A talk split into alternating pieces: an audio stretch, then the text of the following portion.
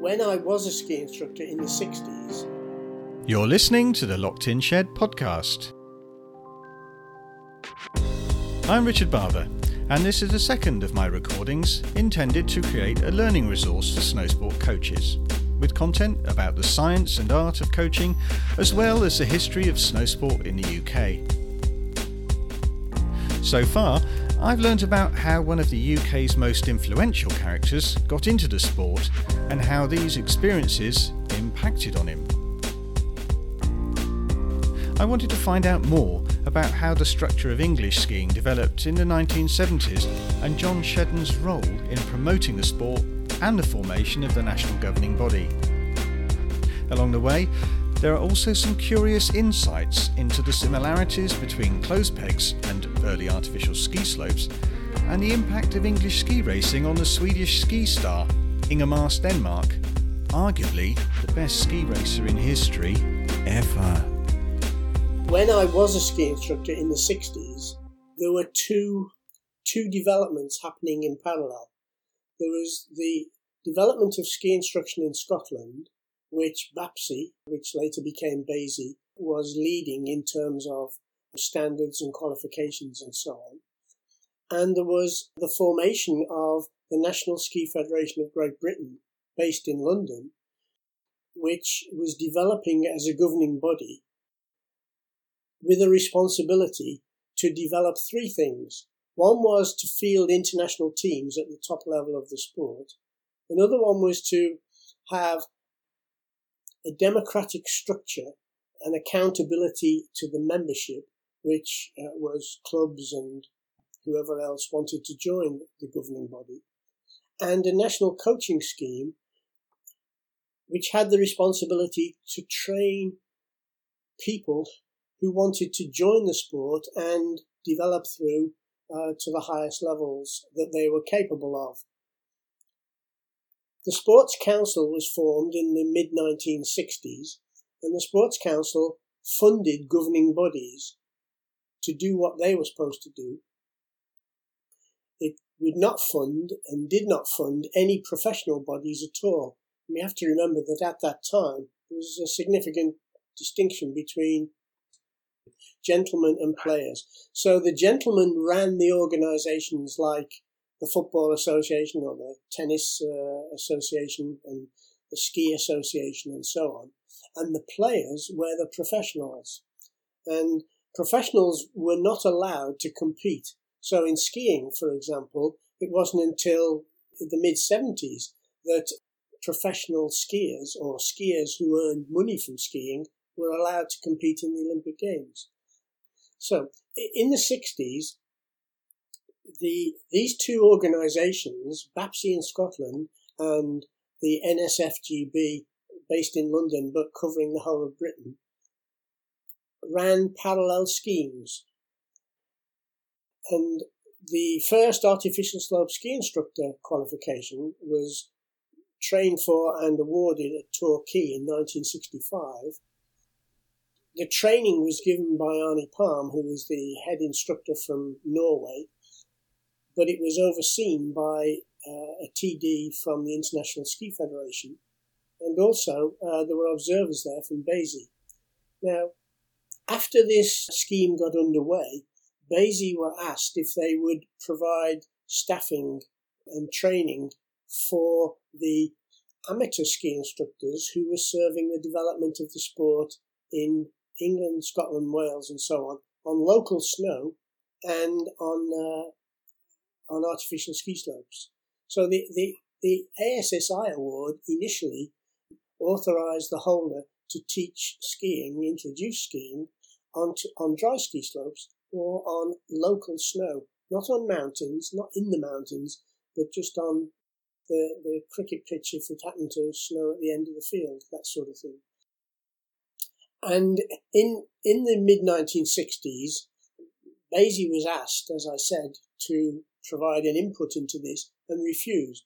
They said they weren't interested in artificial ski slopes or anything similar. And Robin Brock Hollinshead, who was the national coach, approached myself and Ali Ross to do training courses around artificial ski slopes in England and so on. And shortly after, I was appointed as assistant national coach to travel around England, Wales, and Ireland with Robin to encourage clubs and others to develop and to encourage people to build artificial ski slopes and so on. And we carried with us a stock of skis and boots and a roll out plastic surface which we put on the hills at the end of school playing fields and so on, and just showed people how easy it was to have a go at skiing in some form or other. And that developed to such a degree that BASI changed its name from BAPSI to BASI, dropping the professional in the hope that they would be able to access Sports Council funding. Well, of course, the change in the name didn't change the name of the nature of the organisation, so they weren't eligible for any funding and never had been, although they were supported initially by the Highlands and Islands Development Board to help develop a structure for tourism in Scotland. So you you took the mountains to the people and you taught people to ski on this rollout surface. Yes, but not in a serious attempt to teach them to ski, but in a serious attempt to show them that it would be possible if they built something bigger along the same lines. And we encouraged lots of local authorities and private organisations and some schools to do this, and, uh, and holiday organisations to do this. Artificial slope numbers rose to about 100 at their peak. How, how many were there back then? Oh, off the top of my head, uh, one, two, three, four, less than 10, I would have thought. Hmm. Um, and the, the, the history of those slopes, how would those 10 come into being? yes. Well, commercial initiative, essentially, that Lillywhites and other shops in the London area built indoor uh, artificial slopes covered in coconut matting or some similar material. And in the north of England, Ellis Brigham ski shops built a couple of artificial ski slopes in the cellars or somewhere else in, in churches and uh, and uh, in Carlisle, Bob Denton had a ski school for his uh, shop, and uh, Ali Ross worked there all summer, as I did it for Bob Brigham in Manchester.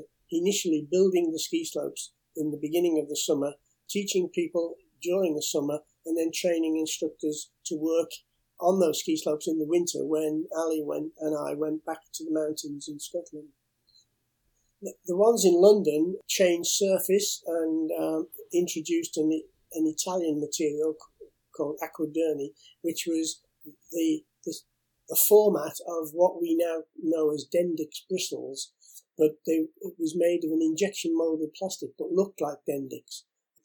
And the Dendix Bristle Company in Chepstow then developed a design which allowed PVC bristles, which were much more maneuverable, but significantly didn't deteriorate almost instantly uh, with no notice in ultraviolet light. Now, one of the problems with injection molding materials is that it stands up for a while and then it may just suddenly disintegrate if it's out in the sunlight. So Dendix provided a viable alternative to snow in that respect. You could lay it on a hillside, drain it, and so on and so forth. It was interesting, John, actually, in my time at Gloucester, doing various alterations to the ski slopes there, came across some of the injection molded material, and I, I still have some. It's got the Matson mud and the, the red sandstony colours that come out of the soil there. Uh, it is really com- goes right through the material and you can see where they've snapped off and it's a very brittle fracture where the, the filaments essentially from brush making uh, are um, uh, very much more flexible well they're made by extrusion rather than injection molding and, and the process causes the molecules uh, the, the structure of the of the filaments to be different so they they behave completely differently in the uh, in the sunlight and, and so on um, I mean, you can this is a digression, but you see the same thing with your uh, clothes pegs. I put clothes pegs out on the line to hang my washing out, but I leave them there.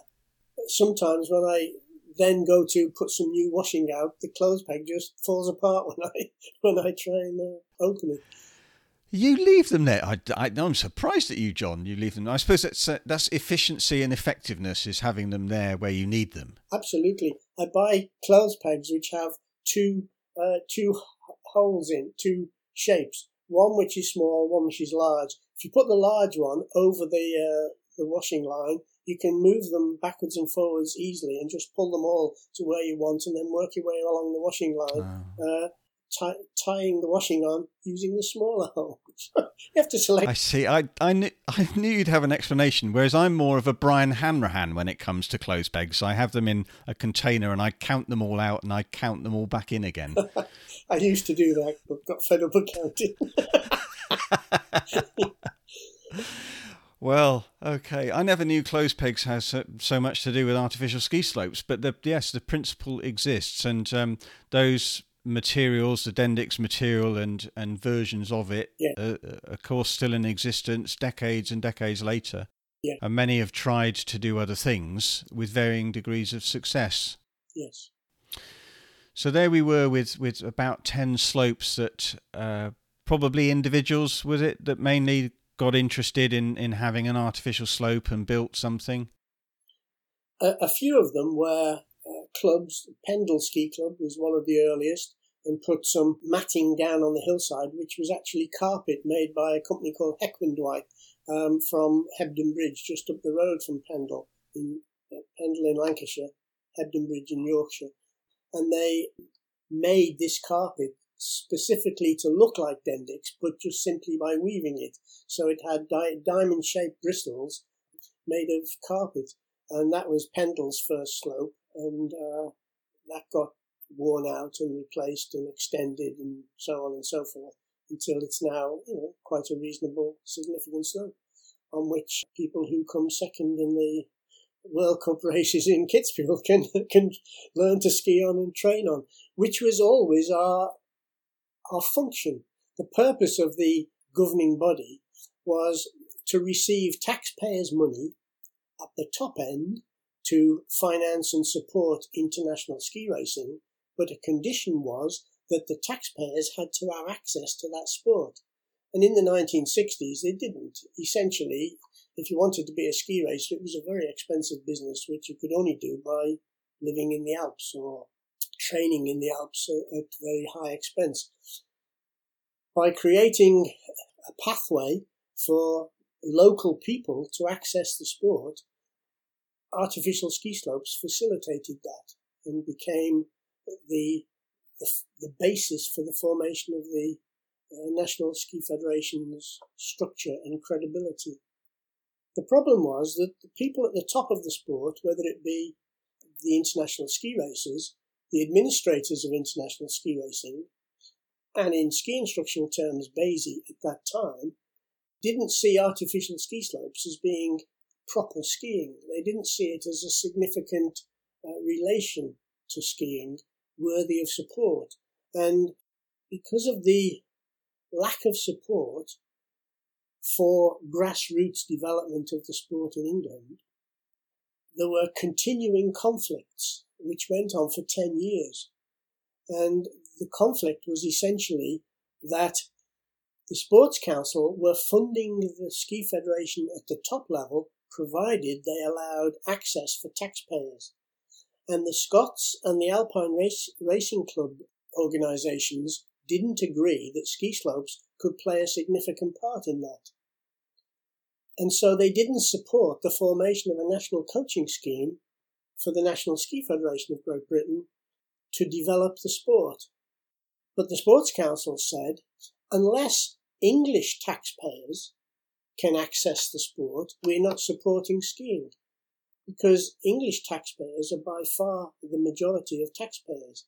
So the fact that Scotland disagreed didn't matter to the British government because the British government needed English taxpayers to have access to the sport locally in the same way as they could have access to other sports locally. So our job was to try and create as much local access to skiing and to facilitate that for English taxpayers. And they couldn't agree on this within the National Ski Federation of Great Britain.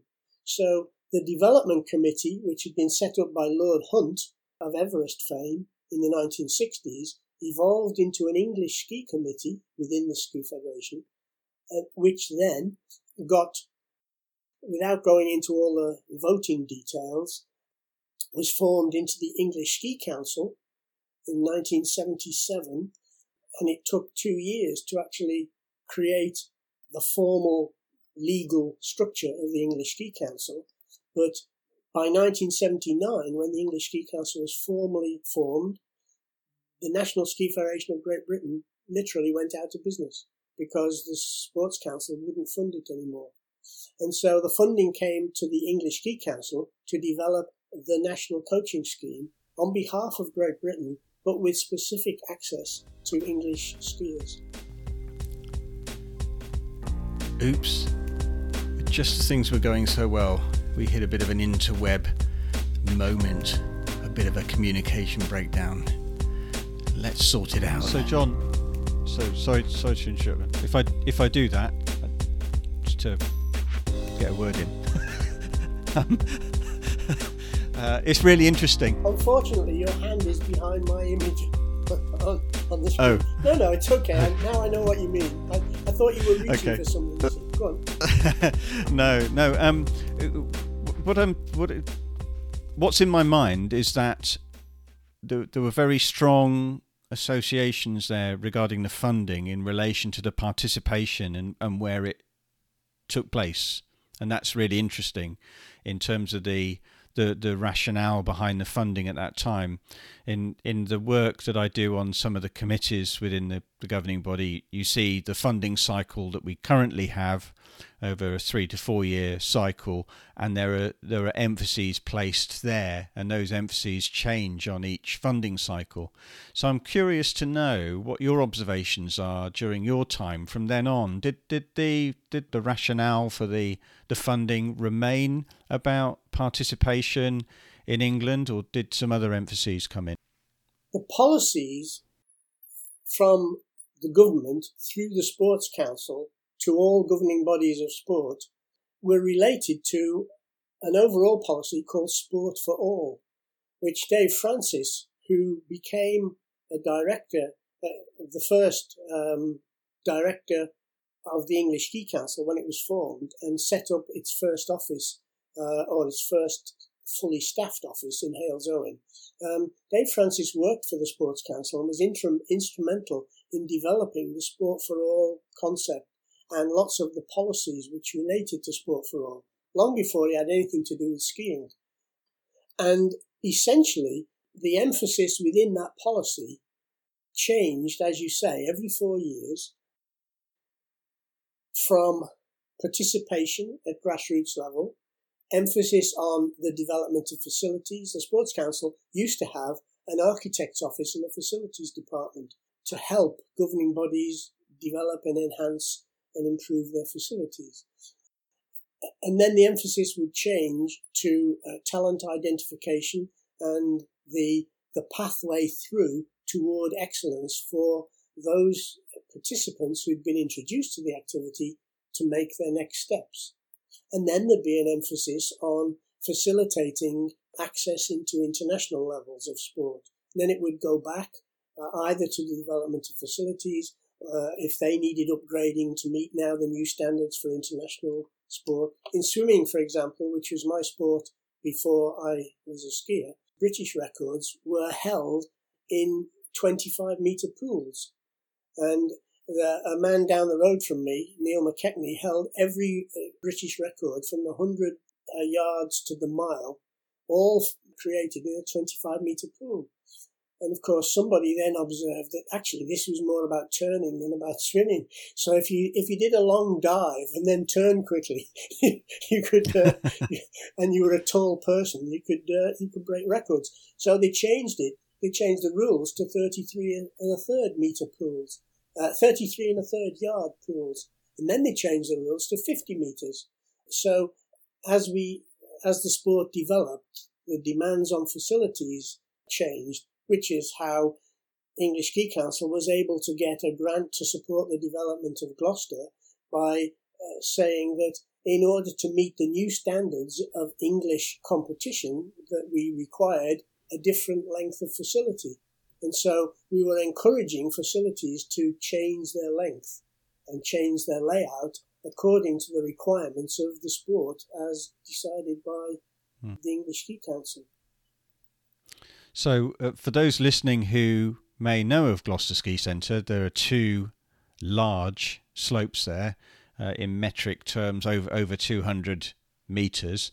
And I remember when I joined there as the the manager, I came across some documentation relating to the the Sports Council grant and some of the conditions relating to that in supporting the governing body.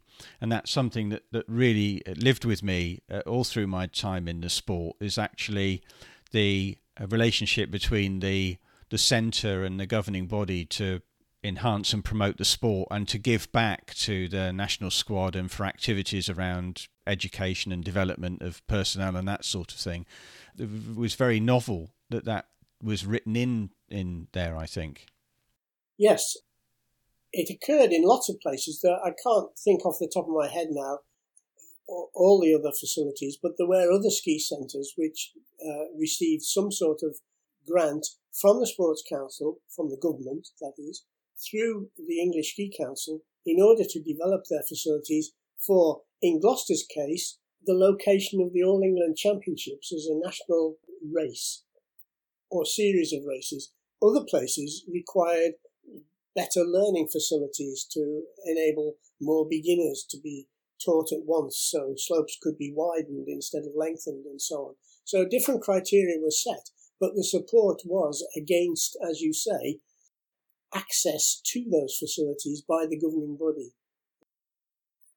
And of course, being the Sports Council, written in a written agreement, uh, yeah. which is only sensible because the management of all the organisations change and people forget what happened under the previous leadership or ownership mm. or hmm. whatever.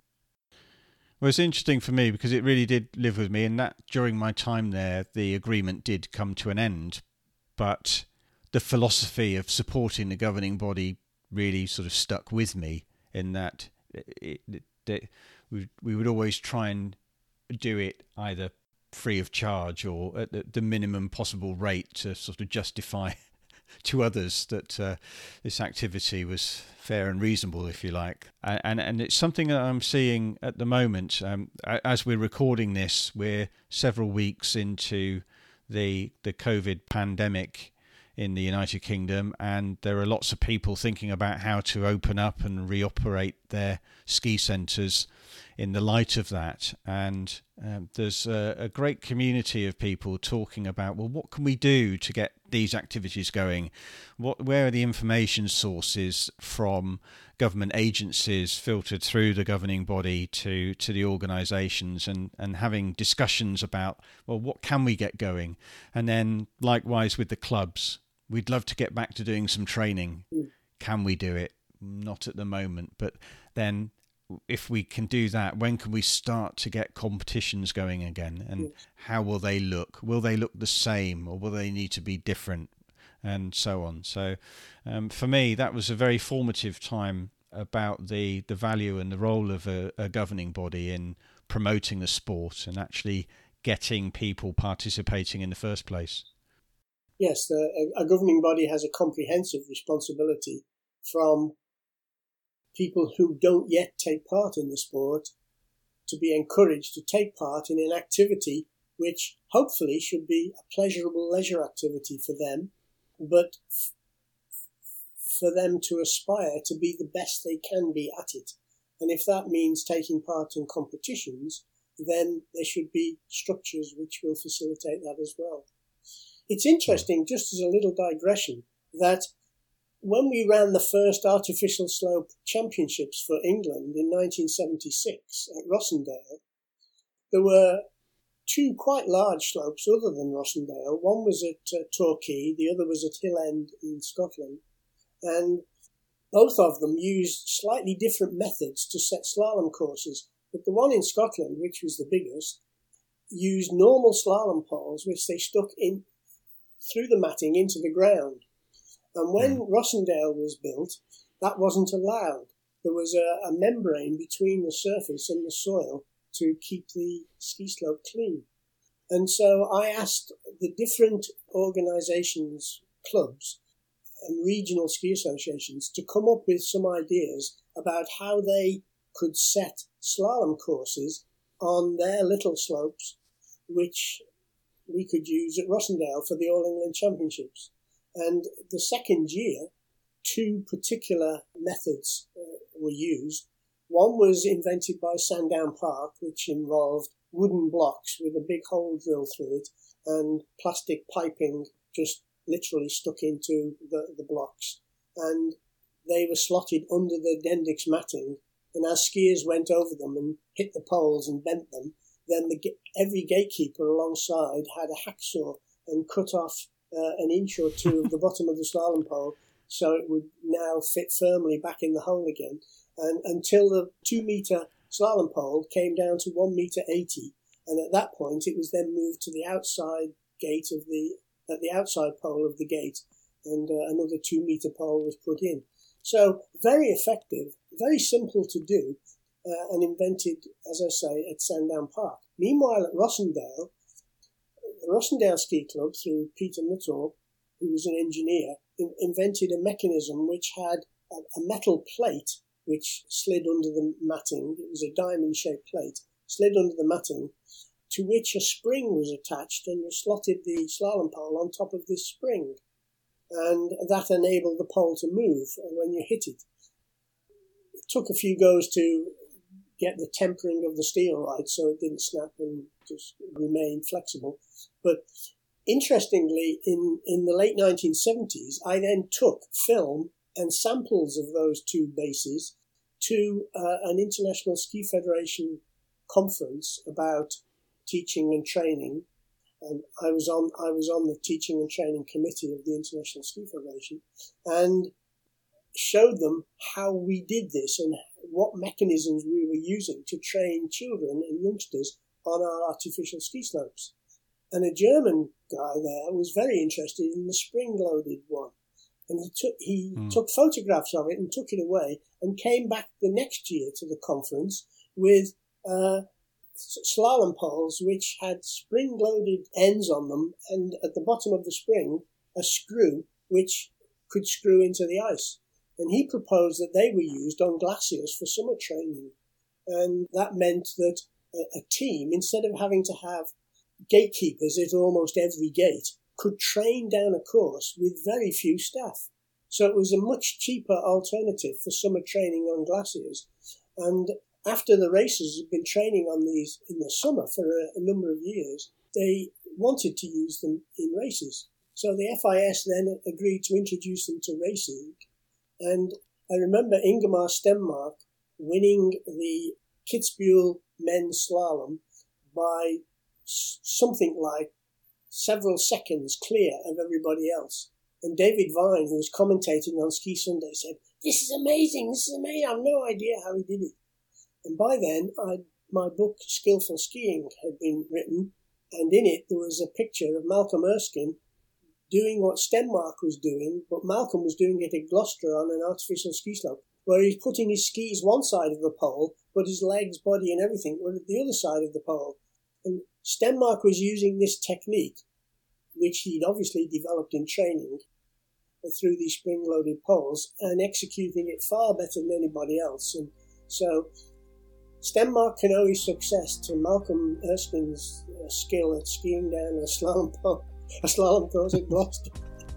so we, we have influenced international ski racing in all sorts of different ways. Wow, amazing. And what a great point to pause the conversation today and great start to our next discussion to learn more about the studies that you did and the influences on your thinking and how that went into your writing work and the, the formation of the, the national coaching scheme. Thanks, Richard. I look forward to that. And my thanks again to John Shedden for his time today on the Locked In Shed podcast.